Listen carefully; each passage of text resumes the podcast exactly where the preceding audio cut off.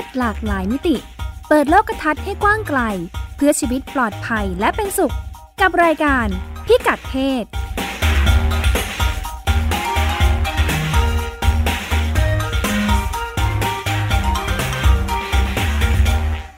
สวัสดีค่ะ ต้อนรับคุณผู้ฟังเข้าสู่รายการพิกัดเพศนะคะ กับดิฉันรัชดาธราภาค และคุณพงศธรสโรธนาวุฒิค่ะ สวัสดีครับ คุณรัชดากับคุณผู้ฟังครับ วันนี้เราจะว่ากันด้วยเรื่อง ผู้หญิงอืม และผู้ชายในโลกการเงิน ครับ มีความแตกต่างกันไหมผู้หญิงและผู้ชายในโลกการเงิน เออไม่เหมือนกันนะไม่เหผู้มืหญิองนกันเวลาพูดถึงการเงินเรานึกถึงอะไรฮะ แบงค์เวลาการเงินเรานึกถึงอะไรเหรอ อ่า เรากำลังจะพูดถึงรายรับรายจ่ายในชีวิตประจำวัน การบริหารในระดับครัวเรือน หรือว่าเศรษฐกิจ อ่า ตอนนี้สถานการณ์โควิดก็ทำให้เศรษฐกิจไม่ดี ไปทั่วโลกรวมทั้งไทยอืมหรือว่าเรากำลังจะพูดถึง ตลาดเงินตลาดทุน ตลาดเงิน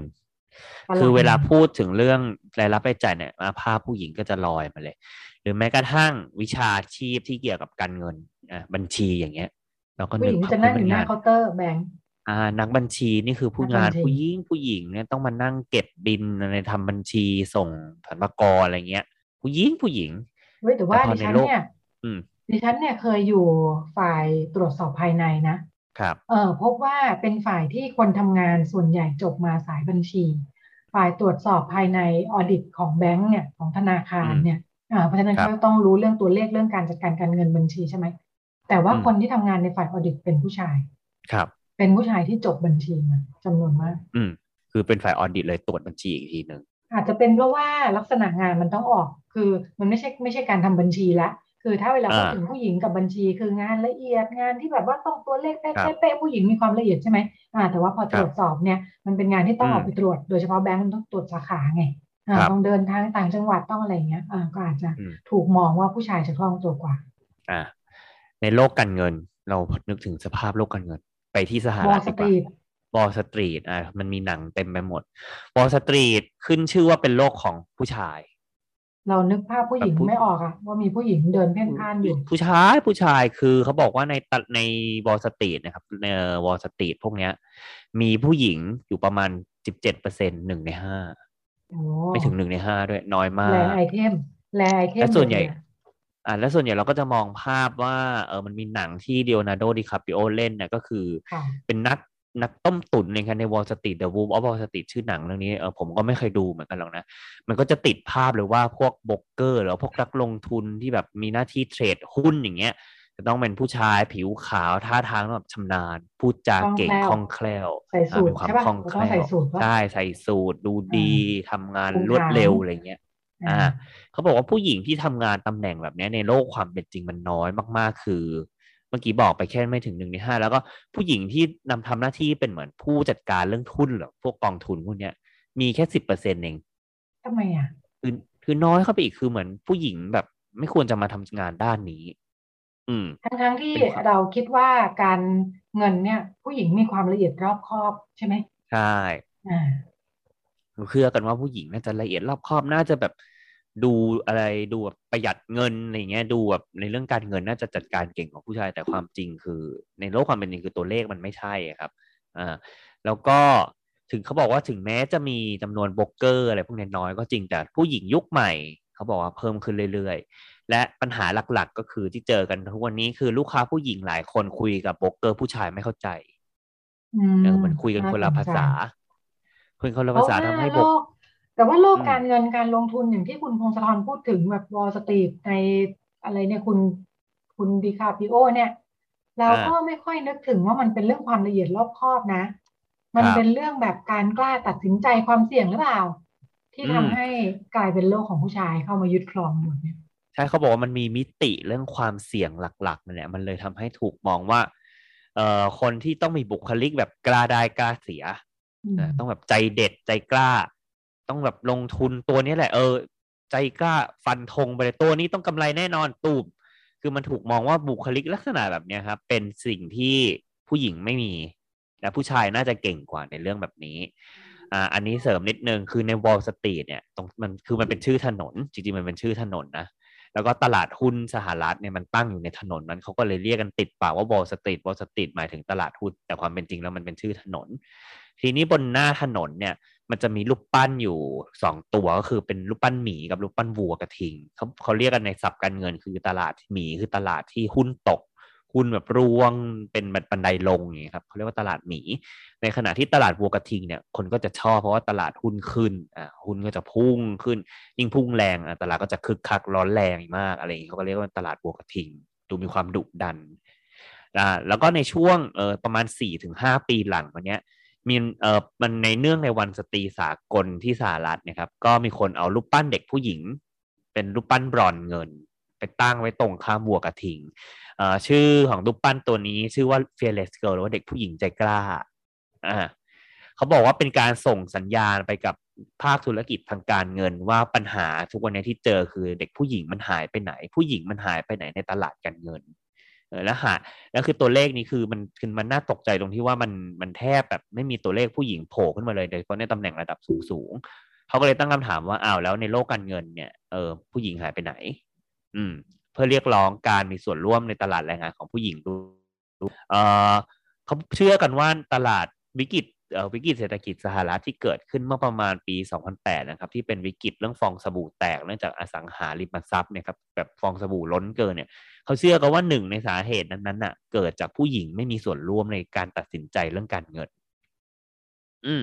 มันเลยทำให้เกิดการแบบ คือคือคือเขาเรียกว่าแบบฟองสบู่ก็คือคนก็จะแห่กันไปซื้อซื้อซื้อบ้านแต่ทั้งที่คนในความเป็นจริงแล้วราคาบ้านไม่ได้สูงขนาดนั้นอะไรอย่างเงี้ยครับเป็นเรื่องการเป็นเรื่องการเก็งกำไรในขณะที่บ้านมันไม่ได้ราคาสูงขนาดนั้น เพราะว่ามันเป็นฟองสบู่เขาบอกว่าเออ ถ้าการถ้ามีผู้หญิงมาช่วยตัดสินใจในเรื่องการเงินอะไรหรือการลงทุนธนาคารเนี่ย มันน่าจะช่วยแบบคลี่คลายวิกฤตดีได้ได้บ้างนะครับเออเขาเชื่อกันว่าอย่างนี้นะ อืม แต่ทีนี้ช่วงโควิดที่ผ่านมาเขาบอกเป็นตัวเลขผู้หญิง ผู้หญิงสหรัฐเนี่ยแหละอันนี้เราคุยกันอยู่ข้อมูลต่างประเทศ ลงทุนเพิ่มขึ้นสี่เท่า อันนี้ข้อมูลมาจากแอปพลิเคชันตลาดหุ้นในสหรัฐ คือโหลดโหลดกันมหาศาลอืมเขาบอกว่าผู้หญิงผู้หญิงส่วนใหญ่รู้สึกว่าเจอโควิดปุ๊บเนี่ยตายแล้วเงินเก็บลอยหรอทำไงดี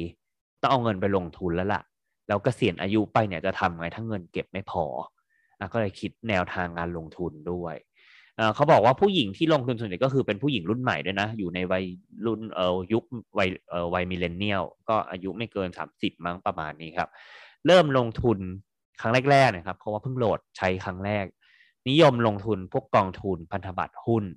อ่าและนิยมปรับพอร์ตการลงทุนเข้ากับเป้าหมายอายุของตัวเอง นิยมลงทุนหลากหลายกว่าลงทุนแบบเดียวตุ้มเดียว เพื่อกระจายความเสี่ยงครับ เออเขาก็เลยบอกแล้วพอตัวเลขตัวนี้ปรากฏขึ้นคนก็เลยไปดูข้อมูลว่าเอ๊ะตกลงแล้วผู้หญิงลงทุนเนี่ย เก่งกว่าผู้ชายหรือเปล่า ผมก็เลยไปดูข้อมูลมา คือถึงแม้ว่าผู้หญิงจะลงทุนน้อยกว่าผู้ชายตัวเลขน้อยกว่า แต่ในความเป็นจริงเออลงทุนแล้วเปอร์เซ็นต์ผลตอบแทนเนี่ยดันทำได้สูงกว่าผู้ชาย อืมคือตัวเลขแปลกมากเลย เอ๊ะเขาก็เลยเชื่อว่า เออเขาบอกว่ามันเป็นเพราะว่า อันนี้ข้อมูลจากองค์กรเรื่องการลงทุนนะครับ เป็นแบบรายงานลงทุน ชื่อองค์กรว่า Fidelity Investment เขาบอกว่าผู้หญิงเนี่ยจำนวนมากไม่ค่อยมีความเชื่อมั่นในตัวเอง ในเรื่องเงินการเงิน การเงินการลงทุน เชื่อว่าตัวเองเนี่ย ลงทุนไม่เก่งเท่าผู้ชายหรอก เออ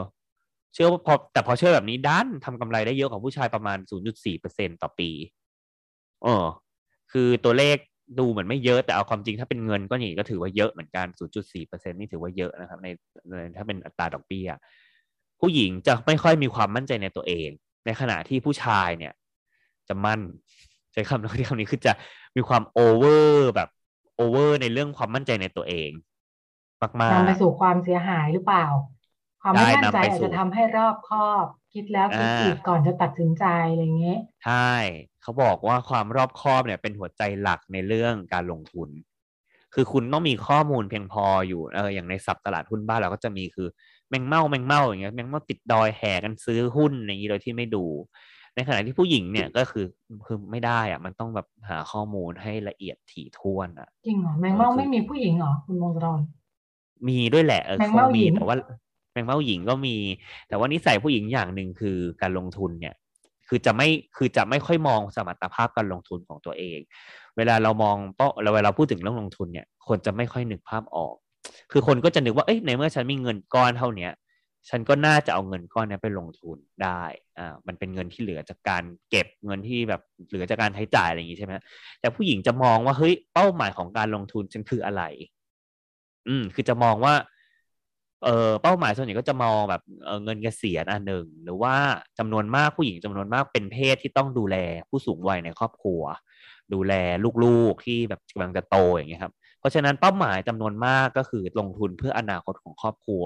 แล้วก็มีแนวมีแนวโน้มที่จะซื้อกองทุนที่แบบมีให้ผลตอบแทนในเชิงรูปแบบนะครับอย่างเช่นกองทุนช่วยเหลือ องทุนที่เกี่ยวกับเด็กอะไรเงี้ยกองทุนที่แบบลงทุนในด้านที่ว่าเออสนับสนุนการศึกษาของลูกตัวเองได้เงี้ยอย่างเช่นมีอาจจะมีผลตอบแทนที่เกี่ยวกับเรื่องการลดหย่อนภาษี หรือว่าเกี่ยวกับเรื่องผลตอบแทนในเรื่องการศึกษาของลูกตัวเอง อย่างนี้อะในขณะที่ผู้ชายก็คือจะมีความบ้าคลั่ง บ้ากระหน่ำซื้อขายลงทุนต่างๆ กองทุนต่างๆเขาบอกว่ามันเป็นปัจจัยทางสังคมด้วยรูปแบบหนึ่งที่ทำให้ผู้ชายแบบมีความไม่กลัว คือ คือถ้ากลัวๆเนี่ยก็จะโดนดูถูกไงดูไม่แมน อืมเพราะดูไม่แมน ไม่กล้าตัดสินใจ ไม่กล้าตัดสินใจกล้ากล้าหน่อมันยก็เลยกลายเป็นอ่ามันก็เลยเป็นความมั่นใจแบบมั่นมั่นใจลงลงเกินลงเงินตุ้มแล้วพอยิ่งลงก็ยิ่งโลภอะไรเงี้ยครับ ซึ่งต่อมามันกลายเป็นความเสี่ยงอ่าแล้วผลสุดท้ายก็คือขาดทุน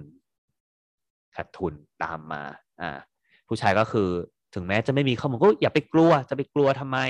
ลงไปเลยเดี๋ยวก็ได้เองแหละอะไรอย่างนี้ครับอ่าแล้วเขาบอกอันหนึ่งที่เป็นเรื่องเป็นความสำคัญของเรื่องการลงทุนคือผู้หญิงเนี่ยจะมองในระยะยาวเพราะฉะนั้นมันจะมีความใจเย็นในรูปแบบว่าเออรีบร้อนช้อนซื้อรีบร้อนขายอะไรอย่างเงี้ยครับ คือมันจะไม่ค่อยมีเท่าผู้ชาย อืม ในขณะที่ผู้ชายเนี่ยจะค่อนข้างหุนหันพันแพร่นแล้วก็มีความใจร้อนในเชิงแบบสมมติหุ้นตกอ่าวิตกจริตและตายแล้วต้องรีบขาย เดี๋ยวเดี๋ยวขาดทุนอย่างเงี้ยครับในขณะที่ผู้หญิงก็คือก็จะรอไปดูไปเรื่อยๆก่อนอันนี้เขาบอกเป็นนิสัยการลงทุนของผู้หญิงอเมริกันนะผู้ชายก็จะอ่อนอ่อนผู้ชายจะมีความหวั่นไหวกับราคากว่าผู้หญิง ผู้หญิงก็จะถือไปดูเป้าหมายตัวเองว่าอุ้ยต้องการผลตอบแทนเท่านี้ต่อปีได้เท่านี้พอใจละคุณผู้อ่าชายนี่ประมาณฟังดูนี้คือพฤติกรรมแมงเม่าชัดอ่ามีความพฤติกรรมแมงเม่าแล้วก็ผู้หญิงนะครับจะเน้นถือยาวปลอดภัยนะครับแล้วก็ถือบริษัทที่มีความน่าเชื่อถือสูงๆค่ะเป็นหุ้นพื้นฐานอย่างเงี้ย เป็นทุนพื้นฐานนี้หรือซื้อพันธบัตรรัฐบาล ซึ่งผลตอบแทนไม่สูเซงฟหรอกสุดๆอ่าเออเซฟมากแต่ว่าค่ะเออไม่ค่อยนถืตกได้นานไม่อ่าค่อยตไปกดูไม่มีกราตฟกเนี่ยโอ้โหถ้ากลุ่มพันธบัตรเนี่ยถ้าดูกราฟอืมอย่างเดียวนะคุณมงคลคุณผู้ฟังสำหรับคนที่ถ้าเคยไปดูเส้นกราฟของพันธบัตรเนี่ยจะรู้สึกแบบอืมโอ้โหมันขึ้นตลอดเลยอะใช่มันไม่เป็นลขึ้งนเลยตลอดแต่ความอืมขึ้นเนี่ยขึ้นอยู่สองปียังได้ประมาณแบบไม่กี่สตางค์อะไรอย่างเงี้ยใช่อะไรประมาณนี้อ่า ซึ่งเออมันตรงเป้าหมายจริตคือต้องการเก็บเงินไว้เดี๋ยวใช้ตอนแก่อะอาจจะเป็นไปมันได้เป็นนักลงทุนระยะยาวใช่ใจเป็นใจเป็นเย็นรอระยะได้ยาวอ่าครับอ่าวันนี้เราพูดถึงในสหรัฐแล้ว แล้วคราวนี้ผมก็ไปดูในประเทศแบบกำลังพัฒนาดูซิผู้หญิงกับการลงทุน อันนี้คือเป็นอีกรูปแบบหนึ่งเลย คือในประเทศเกษตรกรสังคมที่มีเป็นสังคมเกษตรนะครับ อย่างแม้กระทั่งรวมถึงกระทั่งไทยเองก็ตามเนี่ย ผู้หญิงเข้าไม่ถึงตลาดหุ้น หนึ่งคือ statement ไม่ดี ไม่มี statement หรือว่าเงินไม่เพียงพอต่อการเปิด port เออแล้วถ้าเขาอยากลงทุนอย่างเช่นต้องการลงทุนเพื่อซื้อที่ดินอย่างเงี้ยเขาจะทำไง เขาบอกว่าเออในพวกประเทศแถบแอฟริกา หรือว่าแถบประเทศกำลังพัฒนาทั้งหลายเนี่ย จะมีหน่วยงานเข้าไปช่วยเหลือเขาเรียกว่าไมโครไฟไมโครไฟแนนซ์เหมือนเป็นบริษัทสินเชื่อขนาดย่อมให้กับประเทศยากจนอ่าทำให้ก็คือจะสามารถให้เข้าถึงได้โดยไม่ต้องมีหลักประกัน ใช่ที่ก็ดินคือไม่มีถึงแม้จะอย่างเครงี้ยดิตต่ำอย่างเงี้ยครับก็สามารถกู้ยืมได้อะไรอย่างนี้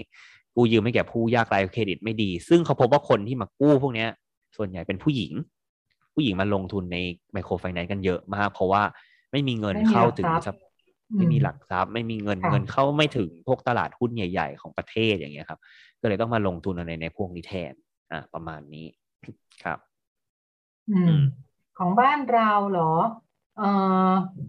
เดี๋ยวฉันลองมาดู เอ๊ะ น่าสนใจ เมื่อกี้ที่คุณพงศธรบอกว่าของสหรัฐใช่ไหม ในช่วงโควิคดรับนี่ลงทุนเพิ่มขึ้น เออ บ้านอืมเราก็บอกว่ามีตัวเลขใน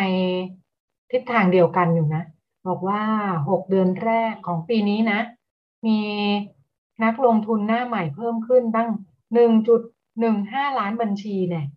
อืม ล้านกว่าคน ใช่ครับอบกว่าเป็นเป็นตัวเลขที่เพิ่มขึ้นในช่วงในช่วงโควิดนี่แหละ อ่าอื มมันคือตัวเลขของช่วงโควิด บอกว่าสาเหตุมาจากอะไรได้บ้าง มันสะดวกขึ้นเนาะเออใช้ครับแอปพลิเคชันเปิดพอร์ตก็อ่าได้อ่าควันนนี้ไทเรายเปิดเราดาวน์โหลดค่ะพอร์ตแม้กระทั่งเปิดมันพสะอดร์วตกตขึ้ลนกเต็มไปหมดอ่าเออค่ะ ไม่งั้นแบบโอ้โหถ้าต้องเดินไปธนาคารเขาก็จะมีเคาน์เตอร์กองทุนอยู่มีเจ้าหน้าที่ครับกองทุนอยู่อะไรเงี้ยนะมันยุ่งวุ่นวายมาก เดี๋ยวนี้มันอืมก็ง่ายดายมากใช้ออนไลน์มือถืออะไรอย่างนี้นะคะ แล้วก็ คนไทยเนี่ยจริง ๆ เราไม่ค่อยรู้จักตลาดเอ่อการลงทุนลักษณะนี้เนาะเออเราก็ครับฝากธนาคารใช่ไหมหรือว่าจำนวนอืมมากหลายคนก็ยังยังซื้อที่ดินเป็นหลักทรัพย์อยู่นะเอออืมซื้อที่ดินเป็นเป็นการออม เป็นหวังว่าจะแคะขายได้ในส่วนต่างที่ได้กำไร หรือว่าแม้แต่อะไรซื้อทองยังมีอยู่ไหมคุณมงคลครับ ซื้อทองซื้อทองแบบทองแท่งต้องอะเก็บไว้ซื้อทองเก็บก็มีไว้อยู่อะเหมือนกัน อืมครับซึ่งจริงๆถ้าถ้าไปดูในทองก็มีความผันผวนพอๆกับอืมตลาดตลาดหุ้นเหมือนกันเนาะอ่าคมัรันบถูกลากเข้าตลาดหุ้นไปเรียบร้อยแล้วเนี่ย บอกว่าส่วนหนึ่งของเอ่อคนไทยยุคหลังๆเนี่ยก็รู้จักเรื่องการลงทุนในในตลาดเงินมากขึ้นเนาะเพราะว่าโดยเฉพาะคนทำงานประจำเนี่ย มันต้องเรียนรู้จากการต้องซื้อ LTF IMF ใช่ไหมเอาไว้ช่วยอืมลดหย่อนภาษีในแต่ละปีเนี่ครัยบอ่าก็จะโดยอัตโนมัติ เหมือนแบบว่าเอ้ยฉันเนี่ยได้ลดหย่อนภาษีก็ไปทำความรู้จัก ซื้อยังไงอ่ามันก็เลยอืมเริ่มทำความรู้จักกับกองทุน ก่อนจะลุกลามไปสู่การซื้อหุ้นอ่าอีกครัปับจจัยหนึ่งก็คือดอกเบี้ยธนาคารมันก็ต่ำต่ำอย่างที่คุณพงศธรว่า อืมมันก็จะดันคนให้ไปอยู่ในอ่าแทนที่จะออมด้วยดอกเบี้ยต่ำแบบนี้ก็ไปอยู่ในอ่าตลาดหุ้นหรือว่ากองทุน ซึ่งดูจะได้รับผลตอบแทนที่สูงกว่า อีกปัจจัยหนึ่งครับที่เป็นช่วงโควิดก็คือ work from home ไงอ่าอืมอยู่บ้าน ก็มีเวลาเพิ่มขึ้นไม่ต้องไปดิ้นรนจราจรอยู่บนท้องถนน ได้เวลาก็เลยมาเพิ่มขึ้นศึกษาวัเรื่องการลงทุนชั่วโมใช่ครับมีเวลาเพิ่มขึ้นนั่งนั่งศึกษาเรื่องการลงทุนดีกว่าลองฝึกซื้อขายดูสิอะไรอย่างนี้นะคะอ่าแล้วก็ถ้าไปเปิดดูโซเชียลใช่ไหม ช่วงนี้ก็โอ้ยครับสมัยนี้มีอินฟลูเอนเซอร์ด้านการเงินเต็มไปหมดอ่ามันหาข้อมูลง่ายขึ้นไม่เหมือนสมัยใช่ก่อน แล้วก็อธิบายสมัยให้ก่อนฟังจำได้ว่าต้องซื้อหนังสืออะเล่มหนาใช่ต้องซื้อหนังสือไปฟังก็โอ้โหผู้รู้กูรูแต่ละท่านก็อธิบายซึ่งเสียเงินด้วยฟังยากฟังยากครับอืมเดี๋ยวนี้อุ้ยอินฟลูเอนเซอร์เต็มไปหมดอธิบายง่าย ๆ นะคะรวมทั้งครับอะไรตลาดคริปโตเคอเรนซีอะไรต่ออะไรมีเยอะแยะไปอ่าหมดเลยเนาะอืมๆครับมีเล่นเป็นลักษณะเกมมั่งอะไรมั่งคนก็กระโจนเข้ามาในในโลกออนไลน์ที่เป็นการลงทุนเพิ่มขึ้นนะคะมบ้านเราเนี่ยเกินห้าสิบเปอร์เซ็นเป็นนักลงทุนรายย่อยเนาะหมายถึงนี่แหละ ส่วนบุคคลนี่แหละที่เข้าไปซื้อส่วนบุคคลซื้อขายกันเอง อ่า ไม่ได้ซื้อขผ่ายนอะไรอ่าเก็งครับกำไร มันมันง่ายขึ้นโดยไม่ต้องผ่านใครละเมื่อก่อนยังต้องมีอืมอาจจะต้องมีโบรกเกอร์มีอะไรช่วยใช่ไหมคะไม่ไม่ไม่สะดวกค่ะไม่คล่องตัวอ่าตอนนี้ซื้อขายกันเองเลย เพราะฉะนั้นเนี่ยแหละอ่าส่วนหนึ่งก็ว่อนว่อนๆเป็นแมงเม่ากันอยู่เนี่ยนะบ้านเราเนี่ยอ่าส่วนแบ่งในตลาดหุ้นเนี่ยก็จะเป็นนักลงทุนรายย่อยรายบุคคลอื มมากมากกว่ากลุ่มของสถาบันครับกลุ่มของสถาบันการเงินหรือว่า อะไรสถาบันอะไรต่างๆ ที่ต้องการเข้ามาลงทุนอย่างเช่นอืมประกันสังคมหรืออะไรเงี้ยใช่ไหมคะเขาจะมีครับอ่าสัดส่วนการลงทุนเพื่อให้มันเกิดความงอกเงยเนี่ยเออแล้วก็ต่างชาติที่เข้ามาซื้อซื้อขายขายที่มี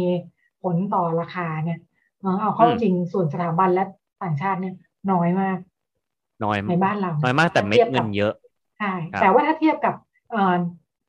สัดส่วนของนักลงทุนเนี่ยส่วนมากก็จะเป็นรายย่อยอย่างไรก็ดีเขาบอกว่ามันไม่มีการแยกข้อมูลไว้ให้นะในบ้านเราเนี่ยแล้วแล้วได้น่าตกเสียลงแล้วดายอีกแล้นัวกลงทุนเนี่ยผู้หญิงหรือผู้ชาย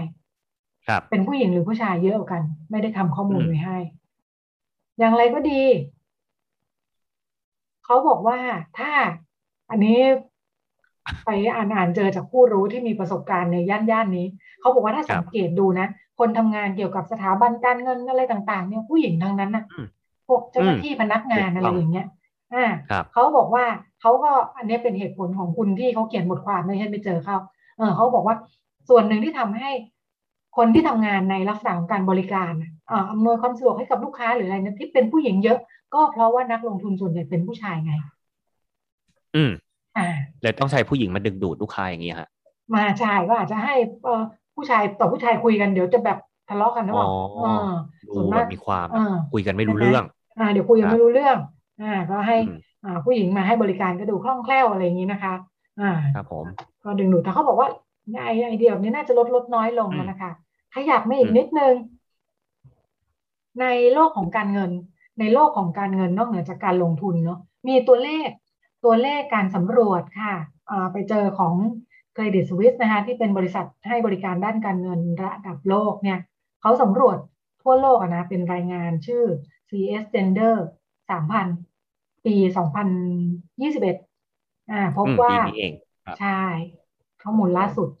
ก็บอกว่าในช่วง 5 ปีที่ผ่านมาเนี่ยนะคะ ในแวดวงการเงินเนี่ยผู้บริหารสูงสุดเป็นผู้ชายเยอะแหละ อืมอย่างไรก็ดีผู้หญิงเพิ่มขึ้นครับอ่าจำนวนผู้หญิงที่เป็น CEO เนี่ยเพิ่มขึ้นนะคะ แต่เพิ่มขึ้นแล้วเนี่ยก็ยังอยู่ประมาณ5%เองอืมที่เป็นผู้บริหารระดับสูงของสถาบันการเงินเนาะในขณะที่ครับถ้าเทียบกับอ่า CFO ตำแหน่งประธานเจ้าหน้าที่บริหารฝ่ายการเงินใช่ไหมคะ อันเนี้ยเป็นผู้หญิงร้อยละสิบเจ็ดอ่าอ่าเยอะกว่าหน่อย เยอะกว่าหน่อย อ่าเพราะว่าเป็นซีอนี่มันดูอาจจะผูกพันกับเรื่องการตัดสินใจทางธุรกิจเรื่องอะไรต่ออะไรที่เป็นภาพรวมใช่ไหมอ่าแต่พอครับย่อยลงมาเป็นฝ่ายการเงินโดยตรงเนี่ยอ่าผู้หญิงยังอืมมีโอกาสที่จะได้ขึ้นเป็นตำแหน่งระดับบริหารมากกว่านะคะ แล้วก็ในรายงานชุดนี้ลองไปดูว่า ในองค์กรทางการเงินสถาบันการเงินเนี่ยที่ผู้หญิงได้มีส่วนร่วมโดยดูจากการเข้าไปนั่งในคณะกรรมการบริหารนะคะ มากที่สุดในโลก อันดับหนึ่งทายอืมซิประเทศที่มีผู้หญิงนั่งในคณะในบอร์ดในบอร์ดของบริษัทมากที่สุดติ๊กตักติ๊กตักคุณมงคลทรคุณผู้ฟัง น่าจะแถวยุโรป อ่าฝรั่งเศสนั่นเอง อ่าครับผมอ่าส่วนประเทศที่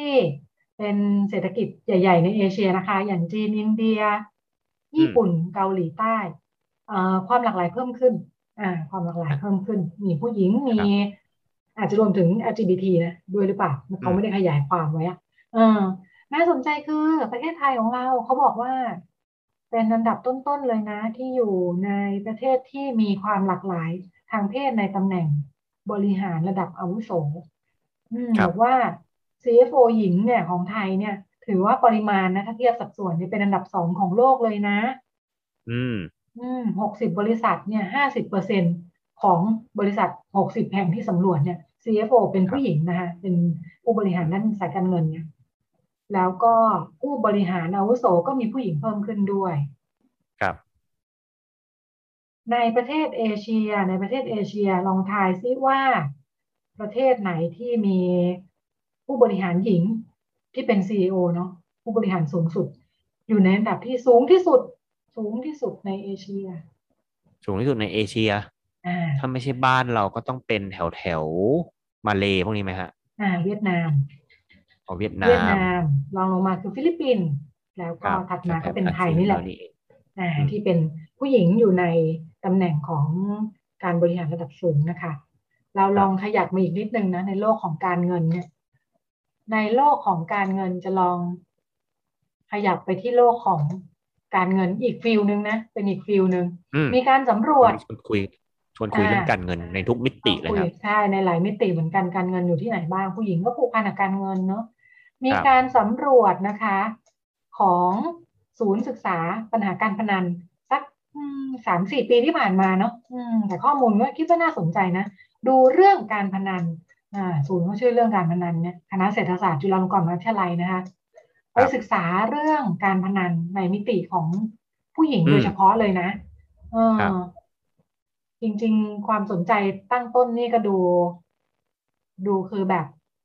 ด้วยแนวคิดว่าผู้หญิงกลุ่มกลุ่มเรื่องการเงินน่ะเหมือนที่คุณพงศธรว่าค่ะ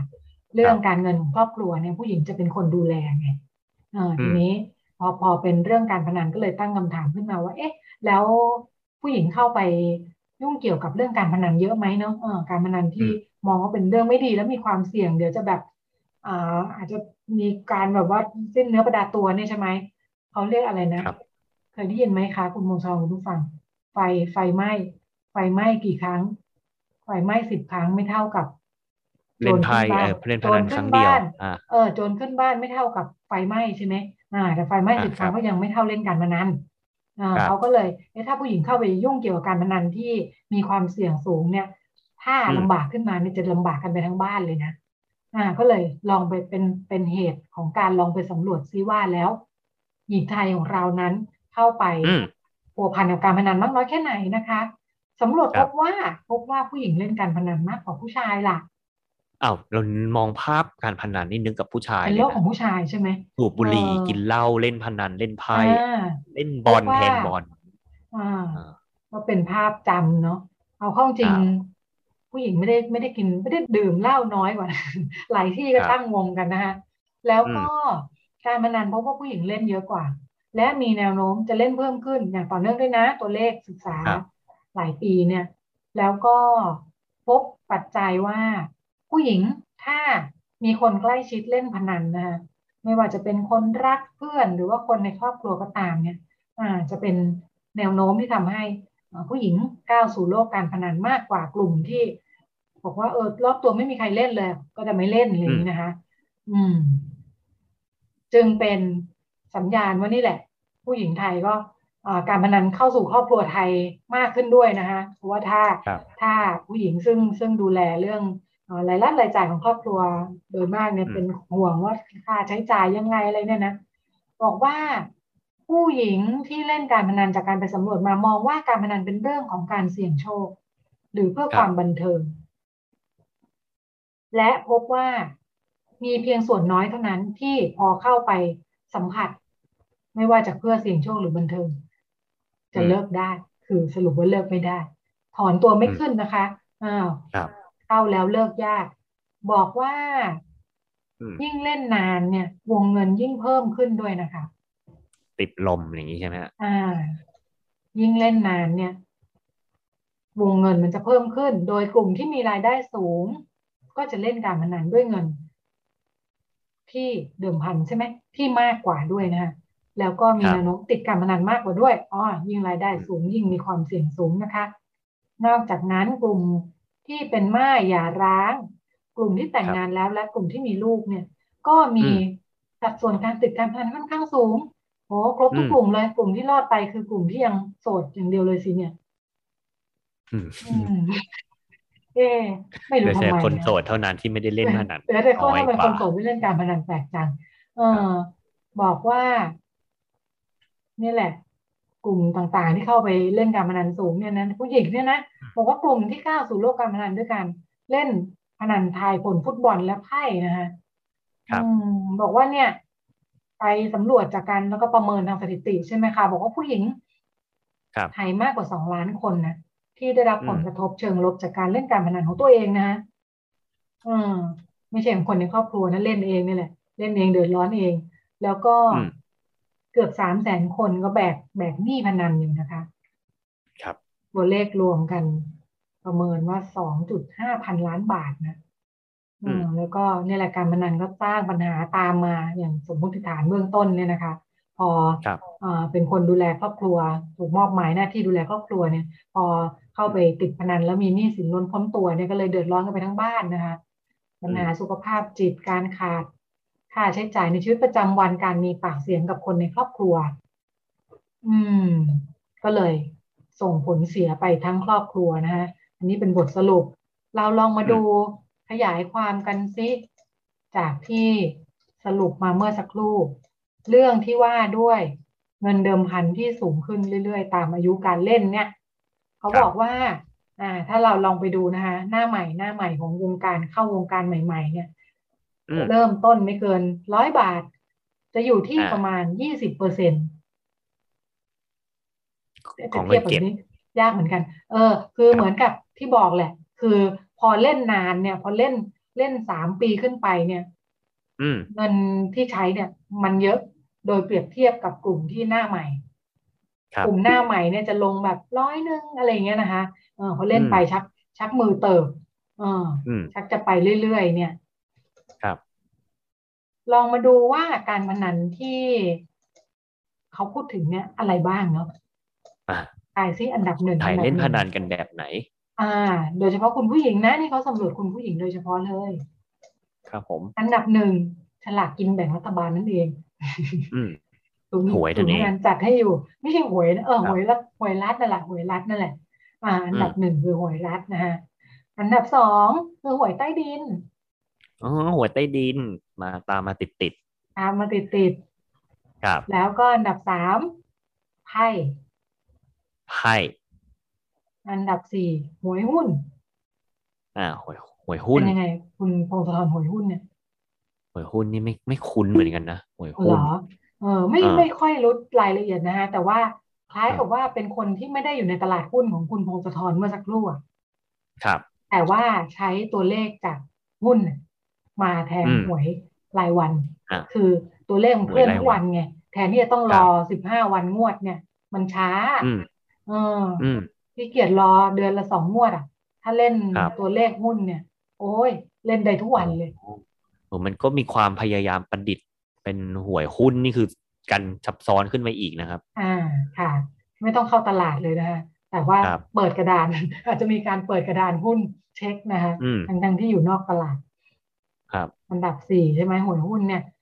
ก็สูงเหมือนกันนะเออลองจากไพ่เนี่ยนะเอออันดับถัดไปทายผลบอลคุณผู้หญิงของเราก็ยังดูบอลทายผลบอลด้วย อ่า ถัดไปอีกอ๋ออันนี้เริ่มลากยากนิดนึงนะไฮโล ครับโปปั่นอืม กำถั่ว ถั่วแยกโหยเทคนิคนะอืม เป็นสารภาพการว่าพนัน ครับ ไม่ค่อยคุ้นละ ไฮโลครับ นี่ยังจะคุ้นอันอื่นนี่เริ่มเริ่มดูดูในแวดวงวงการเฉพาะอยู่เหมือนกันนะคะครับ อันดับสุดท้ายที่สำรวจมา จับยี่กีเฮ้ยโอ้โห อ่า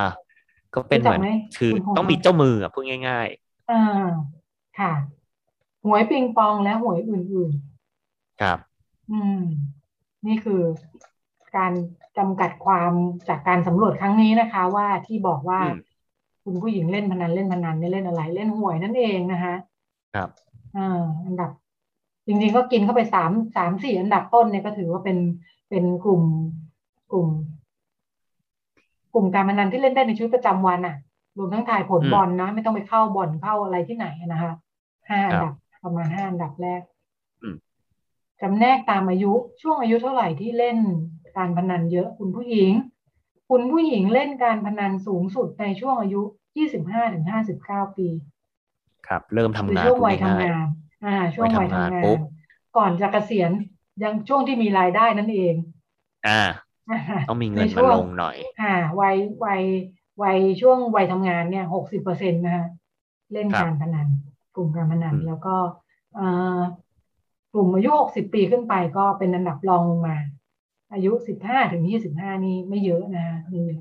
ครับสถานภาพล่ะกลุ่มที่เล่นการพนันสูงสุดคือกลุ่มที่แต่งงานแล้วรองลงมาคือแต่งงานและมีลูกรองลงไปอีกคือแต่งงานและไม่มีลูก คนโสดอืมเล่นการพนันน้อยที่สุดจริง ๆ ด้วยคุณมงคลทรครับ ไม่ทราบสาเหตุ อ่าหรือว่าเป็นไปได้ว่าคนโสดนี่คือต้องเอาเงินไปช่วยเหลือ ส่งคน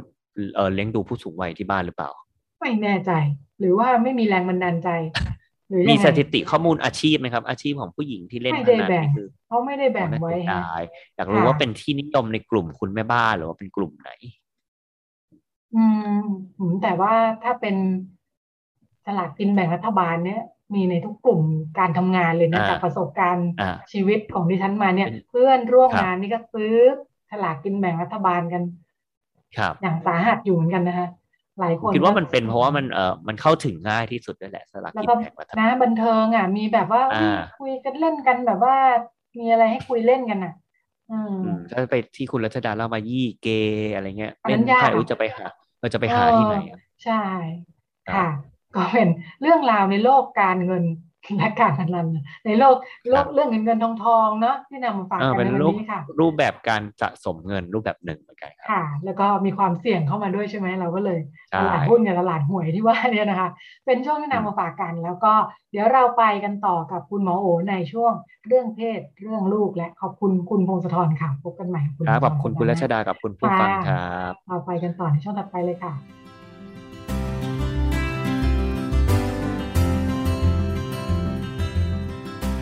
เรื่องเพศ เรื่องลูก เรื่องกังวลของพ่อแม่ มีทางออก คุยกับหมอโอ แพทย์หญิงจิราพรอรุณากูล กุมารแพทย์เวชศาสตร์วัยรุ่น โรงพยาบาลรามาธิบดี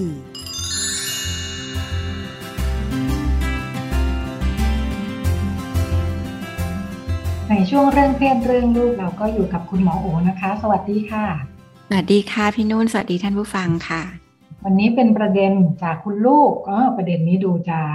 พูดถึงกันพอสมควรนะเนื่องจากเรายังในที่สุดเราก็ออนไลน์กันอยู่ ออนไลน์ด้วยออนไซต์ด้วยผสมผสาน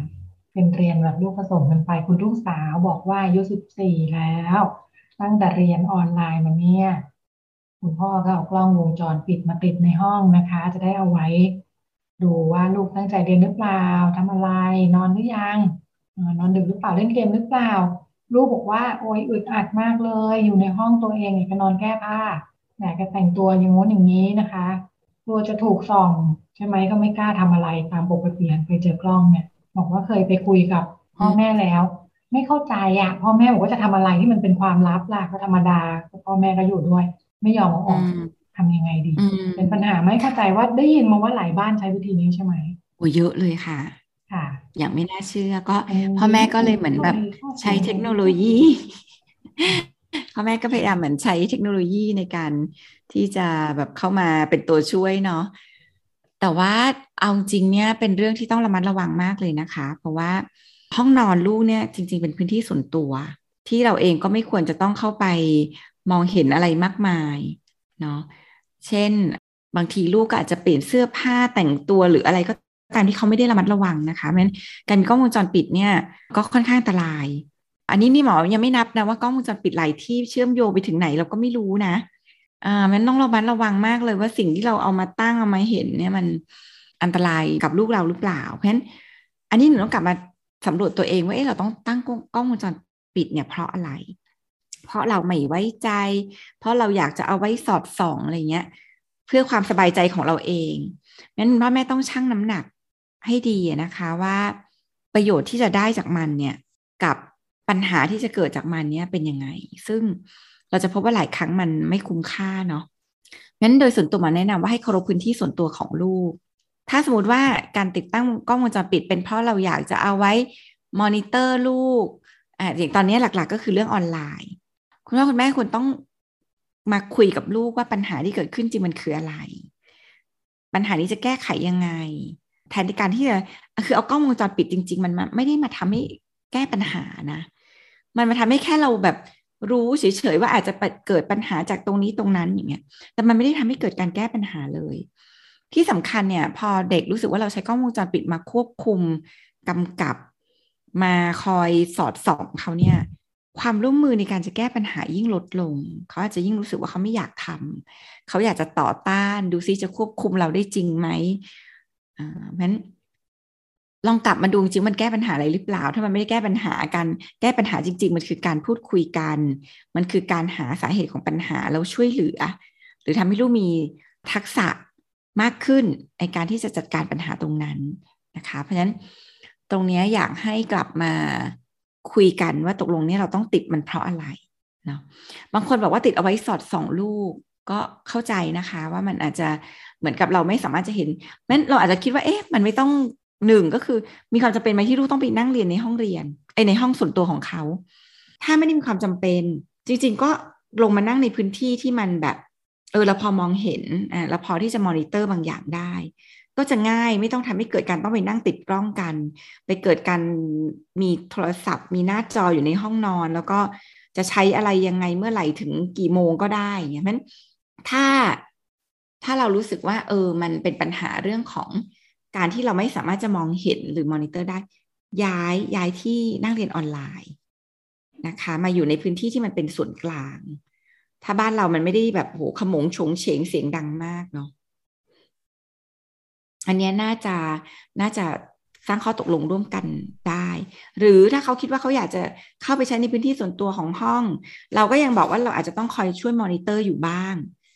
นั้นออย่าพยายามล็อกประตูห้อง อาจจะขอร้องเป็นแบบนั้นแทนที่เราจะสามารถเข้าไปสอดส่องกับลูกได้นะคะ แต่สอดส่องกับลูกแบบที่แบบที่ลูกรู้เนาะไม่ใช่มาคอยแบบดูกล่องวงจรปิดทำให้เขารู้สึกว่าถูกควบคุมแบบที่เขามองไม่เห็นนั้นโดยส่วนตัวหมอก็ไม่แนะนำให้มี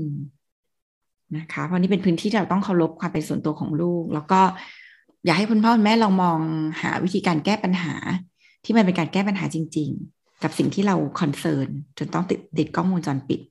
แต่อันนี้ก็เป็นจากมุมของคุณลูกเนาะแล้ววิธีที่จะคุยกับคุณพ่อคุณแม่เนี่ยพูดยังไงดี เพราะว่า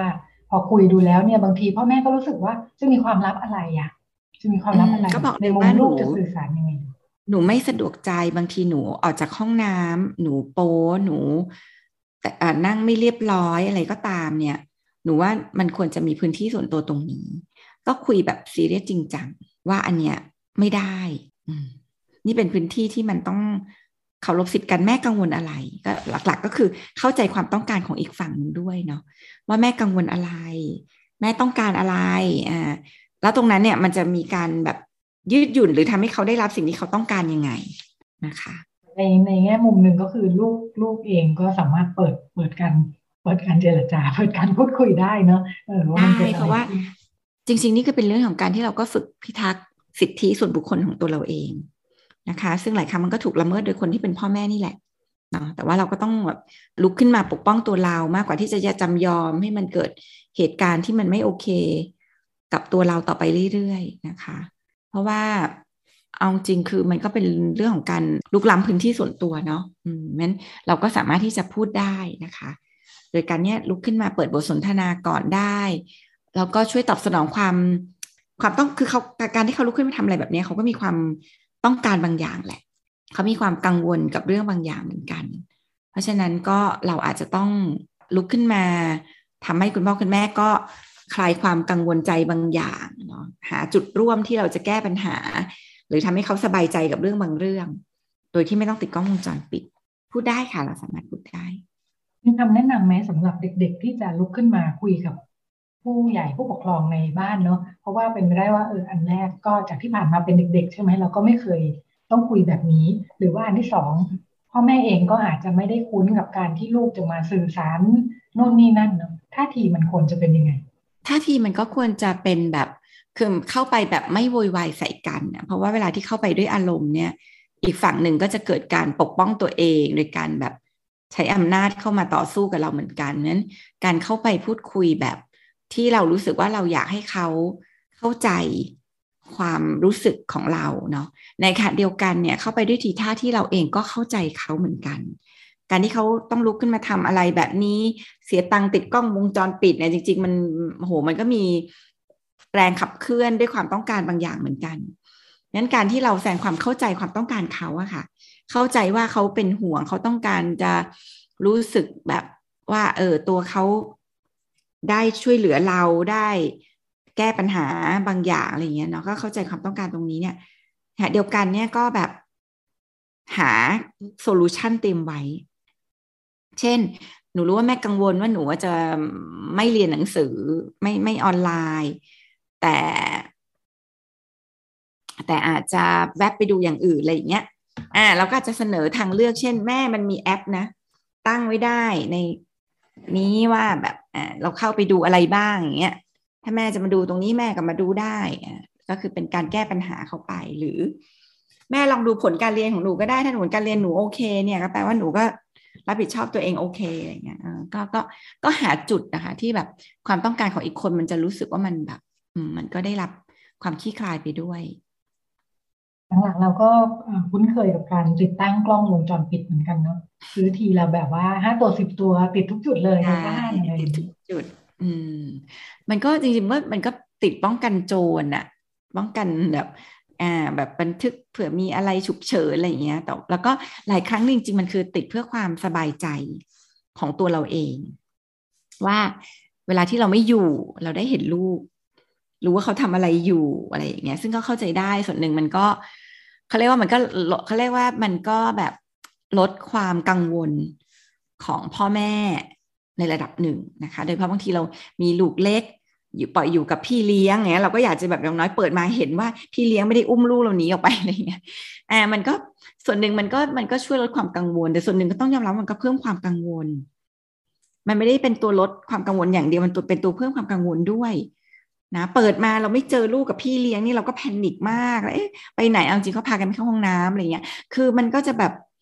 ประเด็นคือจะอยู่กับมันยังไงให้ใช้มันได้ประโยชน์ แต่ไม่สร้างความแบบ paranoid หรือทำให้เราทุกข์ต้องมาคอยจับตาลูกเราตลอดเวลาอย่างเงี้ยหรือคือเอาจริงถ้าถ้าเป็นพี่ถ้ามีพี่เลี้ยงแล้วเราต้องคอยเปิดเช็ค หน้ากล้องอยู่ตลอดเวลาเนี่ยอาจจะต้องรีบเปลี่ยนพี่เลี้ยงอะ่ะเอ๊ะมันแปลว่าไม่น่าจะ workทำให้เราไม่ค่อยไว้ใจ หรือแบบการ ที่ต้องไปมอนิเตอร์ลูกตลอดเวลานี่แปลว่าจริง ๆ ปัญหามันมันมันก็ต้องได้รับการช่วยเหลือ เช่นแบบเอ้ลูกเราเกิดปัญหาอะไรนะทำไมถึงนั่งเรียนหน้าจอไม่ได้เราต้องมาคอยนั่งเฝ้าตลอด มันต้องไปแก้ตรงนั้นนะมากกว่าการที่แค่มาติดกล้องวงจรปิดแล้วก็คอยแบบทำไมไม่อ่านหนังสือทำไมไม่ตั้งใจเรียนอะไรเงี้ยมันมันอาจจะไม่ได้ช่วยแก้ปัญหาจริง ๆ มันเห็นแต่ มันเห็นแต่พฤติกรรมที่เป็นปัญหาแต่มันไม่ได้หาสาเหตุของปัญหาแล้วก็แก้ปัญหา ให้แอบนึกถึงเคยไปร้านใหญ่ร้านหนึ่งที่แบบเขามีหลายชั้นมากแล้วก็ติดกล้องวงจรปิดไว้หลายจุด แล้วก็มีประสิทธิภาพมากในแง่เชียร์การขายใช่ไหมเพราะว่าเจ้าของร้านเขาขายเก่งพอเราหยิบขึ้นมาปุ๊บก็จะมีเสียงจากลำโพงดังมาเฮ้ยอันนั้นน่ะดีในมุมเราก็ตกใจมากเหมือนกันรีบวางของแล้วเดินออกจากจุดนั้นถูกถูกถูกแต่เรื่องของต้องการความเป็นส่วนตัวประมาณนึง เออใช่ไม่ได้มีใครอยากให้แบบมาถูกจับจ้องเนาะเด็ก ๆ ก็เหมือนกัน พอมันถูกจับจ้องมันก็จะรู้สึกแบบอึดอัดอะอืมแล้วพออึดอัดเขาก็ไม่คอนเน็กด้วยนะพอไม่คอนเน็กด้วยเนี่ย เอาจริงคือแทนที่อะไรจะง่ายมันจะยากขึ้นไปมากเลยการเลี้ยงลูกเนี่ยก็จะได้ไม่คุ้มเสียนะใช่ลองหาทีทางออกอื่นๆนะคะอ่าขยับไปอีกบ้านหนึ่งบ้านหนึ่งบอกว่า ลูกสาวอายุสิบสี่ก็นัดเพื่อนๆไปกินขนมกันที่ศูนย์การค้าเนาะคุณพ่อก็ขับไปส่งนั่งกินกาแฟรอ ปรากฏว่าขากลับเดินไปเจอญาติอ่าญาติบอกว่าเฮ้ยทำไมลูกเป็นเด็กแต่งตัวแบบนี้เนี่ยทำไมปล่อยให้แต่งตัวแบบนี้ เดี๋ยวอันตราย พ่อบอกไม่เป็นไรก็พ่อมาด้วยไง อืมญาติก็เลยหันมาว่าก็พ่อให้ท้าย ลูกจะเสียเด็กกลับมาปรากฏว่าลูกนั่งร้องไห้ใหญ่โตนะคะ บอกว่าทำไมญาติต้องมาว่าแบบนี้ด้วยเพื่อนๆก็แต่งแบบนี้ทั้งนั้นพ่อยังไม่ว่าเลย อืมพ่อก็เลยบอกว่า บอกว่าเออก็ปลอบปลอบไปบอกว่าไม่ต้องคิดมากหรอกคนเราคิดไม่เหมือนกันเนาะเสร็จแล้วคุณพ่อก็มานั่งคิดดีปลอบอย่างนี้โอเคไหมเนี่ย จะทำให้ลูกไม่สนใจคนอื่นหรือเปล่า จะรับมือกับเรื่องแบบนี้ยังไงดี อืมค่ะ ก็เอาจริงก็เป็นประสบการณ์ที่ดีนะคะ คือชีวิตมันก็ต้องเจอแบบนี้แหละ ในโลกที่ลูกใช้ชีวิตเนาะ มันก็จะเจอเหตุการณ์ที่แบบถูกวิจารณ์ถูกตั้งคำถามถูกอะไรอย่างเงี้ยเนาะซึ่งมันก็จะเกิดขึ้นเป็นปกติแหละ นี่ก็เป็นประสบการณ์ที่ดีที่เราจะชวนลูกอยู่กับมัน แล้วก็ทำยังไงที่เขาจะได้เรียนรู้จากมันนะคะ ก็แทนที่เราจะบอกลูกไปว่าไม่เป็นไรหรอก คนมันก็เป็นอย่างนี้แหละ หรือมีอะไรอย่างเงี้ยเนาะเราก็จะชวนเขาลองลองชวนเขาฟังอะค่ะ หนูคิดยังไงกับสิ่งที่คุณป้าพูดหนูรู้สึกยังไงแล้วหนูคิดยังไงลูกแล้วหนูคิดว่าสิ่งที่เขาพูดมันมันมีอะไรที่เราต้องแบบกลับมาทบทวนหรือเปล่า เพราะว่าหลายครั้งคือเสียงวิจารณ์เนี่ย ถ้าเราไปแบบไปบอกแต่ว่าโอ้ยไร้สาระเนี่ยมันก็ไม่ได้ทำที่เกิดการทบทวนตัวเองเนาะบางอย่างเสียงวิจารณ์มันก็มีสาระของมันเนาะเช่นเขาก็อาจจะชวนเขาคุยว่าเราที่คุณป้าเขา คอมเมนต์เรื่องนี้มันเป็นมันเป็นเพราะอะไรคือ คือแทนที่เราจะแค่แบบทำให้เขาไม่สนใจคำเราทำให้เขามีความแบบมีเอมพัตตีกับคนบางคนที่พูดนะว่าเขาคิดอะไรนะ เขารู้สึกอะไรนะเขารู้สึกว่ามันโปเพราะอะไรอะลูกทำไมเขาถึงสึกมันโปโอ้เออ สมัยก่อนเขาโตมาตอนสาวๆนี่เขาใส่กันแต่แบบ กางเกงกระโปรงยาวคุมเข่าเนาะก็ไม่ก็เป็นไปได้ที่เขาจะรู้สึกว่ากางเกงสั้นแบบเสมอจิมเนี่ย มันอาจจะดูโป้ในสายตาของของคุณป้า เขาเข้าใจแบบนั้นได้ไหมว่าแบบนี้โป้อย่างเงี้ย คือการที่ทำให้เราทำให้แทนที่จะเหมือนกับแค่ทำให้ลูกรู้สึกว่า ไม่ต้องไปสนใจคำพูดคนอื่นหรอกเนี่ย มันทำให้เราเข้าใจถึงที่มาของคำพูดของคนอื่นด้วย ว่ามันมาจากความคิด มุมมองที่มีต่อโลกคนละแบบ เดียวกันพอเราเข้าใจเนี่ย ทีนี้มันก็แปลว่า เราเข้าใจนะที่เขาจะมองว่าการใส่สั้นเสมอจิมมันสั้น มันดูโป๊แต่ถ้ามาดูดีๆ เออปัจจุบันสมมติว่ามันเป็นแฟชั่น อืม เราก็อาจจะชวนลูกคุยว่าเราก็คือหลักๆ พอมันฟังมาแล้วนางกลับมาทบทวน ว่าเออแล้วสิ่งที่เขาคอมเมนต์เนี่ย มันใช่ไม่ใช่ จริงไม่จริง มันมีอะไรที่น่าจะ ทำให้เราเรียนรู้เนาะสมมติมาทบทวนแล้วไม่นะ เดี๋ยวนี้เขาก็ใส่กันแบบนี้เพื่อนก็ใส่แบบนี้ทุกคนเดินห้าง เขาก็ใส่สั้นเสมอ จิมคุมก้นเล็กน้อยอะไรเงี้ยก็ดูมันไม่ได้เป็นอะไรแล้วว่ามันก็เป็นสิทธิเนาะมันก็อะไร สมมติว่าเรามองในมุมนี้อ่าเราก็ชวนลูกคิดว่าเออถ้าอย่างนั้นก็แปลว่าเราอาจจะฟังแล้วแล้วเราคิดว่าเราตกตะกอนแล้วว่ามันไม่ได้เป็นปัญหาอ่าทีนี้ อีกมุมหนึ่งเราก็จะทำให้ลูกได้เรียนรู้ไปว่า แต่คนมันก็มีหลากหลายแบบเนาะมันมีคนที่มองแบบนี้แล้วรู้สึกโอเค เหมือนพ่อ พ่อก็ไม่ได้ทักอะไร แต่มันก็มีคนจำนวนหนึ่งเนาะที่มองแล้วอาจจะรู้สึกไม่ดีนั้นเนี่ยมันก็เป็นเรื่องที่เราต้องชั่งละว่าเราอะจะแบบแคร์อะไรตรงไหน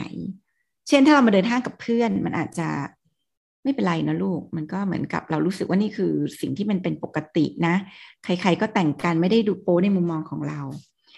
แต่ถ้าเกิดต่อไปจะไปบ้านคุณป้าแต่งแบบนี้มันจะโอเคหรือเปล่า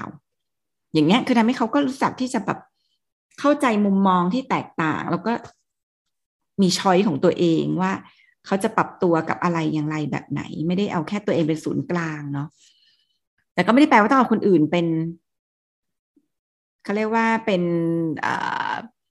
คนที่จะมีอิทธิพลกับเราทั้งหมด อย่างเงี้ยเราก็แค่ชวนเขาคุยแบบเนี้ยค่ะ แล้วถ้าเกิดต่อไปไปบ้านคุณป้าเนี่ยเราจะแต่งไงอะลูกแต่งนี้ไหมเขาจะยืนยันก็ได้ก็จะแต่งอย่างนี้แหละ ก็หนูว่ามันไม่ได้โปก็ซึ่งก็โอเคนะคะ เราก็ชวนเขาคุยไว้แล้วมันต้องเกิดอะไรขึ้นบ้างมันจะเจอกับอะไรถ้าเราตัดสินใจเลือกทางนี้อ่ามันจะมันจะดีไม่ดียังไง อย่างเงี้ย หรือถ้าเรามีช้อยอื่นไหมยืดหยุ่นเป็นอย่างอื่นได้บ้างไหมอะไรอย่างเงี้ยคือเนี้ยค่ะ มันคือการเรื่องของการฝึกกัน การอยู่กับคำวิจารณ์เนาะที่แบบไม่ต้อง คือก็ไม่ต้องชี้นิ้วด่ากลับไปที่อีกคนหนึ่งว่าแบบ ไม่ใช่เรื่องของเธอโบราณหรืออะไรแต่ว่ามันก็ทำให้เขาเกิดความเข้าใจแหละ ว่าคนเรามันก็หลายมุมมองหลายความคิด บางอย่างเราก็ไม่ต้อง take มาเป็นเรื่อง personal ไม่ต้องเป็นเอามาเป็นเรื่องที่เราต้องไปกลุ้มอกกลุ้มใจอะไรมากมาย เพราะว่าคนเราคิดไม่เหมือนกันแล้วเราแน่ใจว่าสิ่งที่เราทำอยู่เนี่ย ไม่ได้ผิดกฎหมาย ไม่ได้ทำร้ายตัวเองไม่ได้ทำร้ายคนอื่น ไม่ได้ทำร้ายสังคม ถ้าเราแน่ใจกับสิ่งที่เราทำก็ไม่เป็นไรลูกก็ยอมรับกับความคิดที่แตกต่างหลากหลาย แต่ถ้าเมนชั่นที่เขาพูดถึงมันมีมีนิ่งบางอย่างเหมือนกัน ที่ทำให้เราเกิดการปรับตัว หรือยืดหยุ่นกับบางอย่างเนี่ย ก็มันก็เป็นเรื่องที่ทำให้เราพัฒนาขึ้นอ่าเหลืออีกนาทีครึ่งกับหลังเลยถามดีไหมญาติบอกว่าอันตรายนะแต่งตัวแบบนี้คุณพ่อสามารถอธิบายได้ไหมภายในนาทีครึ่งหมายถึงเวลาของคุณหมอที่เหลืออยู่ ได้ก็ก็ก็ชวนคุยได้ว่าลูกมองยังไงที่เขาบอกว่าแต่งแบบนี้อันตราย อ่า ซึ่งซึ่งจริงมันก็อาจจะมีมีส่วนนะคะ สมมติเดินในห้างมันอาจจะไม่อันตราย แต่ถ้าแต่งแบบนี้ไปเดินในที่เปลี่ยว โอเค ถึงมันจะไม่ใช่ความผิดของเรา เป็นสิทธิของเราเนี่ย แต่ก็ต้องยอมรับว่ามันก็อาจจะมีความเสี่ยงที่ทำให้เกิดอันตรายนี่ก็ชวนลูกคุยไปเลยว่าสถานที่แบบไหนที่อันตรายที่จะแต่งแบบนี้ไปเดิน อย่างเงี้ยคณะให้เขาก็ได้อาแวร์ขึ้นมาว่า เออ ถ้าเขาจะเลือกว่ามันเป็นสิทธิ์ของเขาเขาจะแต่งตัวยังไงก็ได้ที่ไหนก็ได้เนี่ย เขาอาจจะต้องยอมรับความเสี่ยงบางอย่างที่จะเกิดขึ้น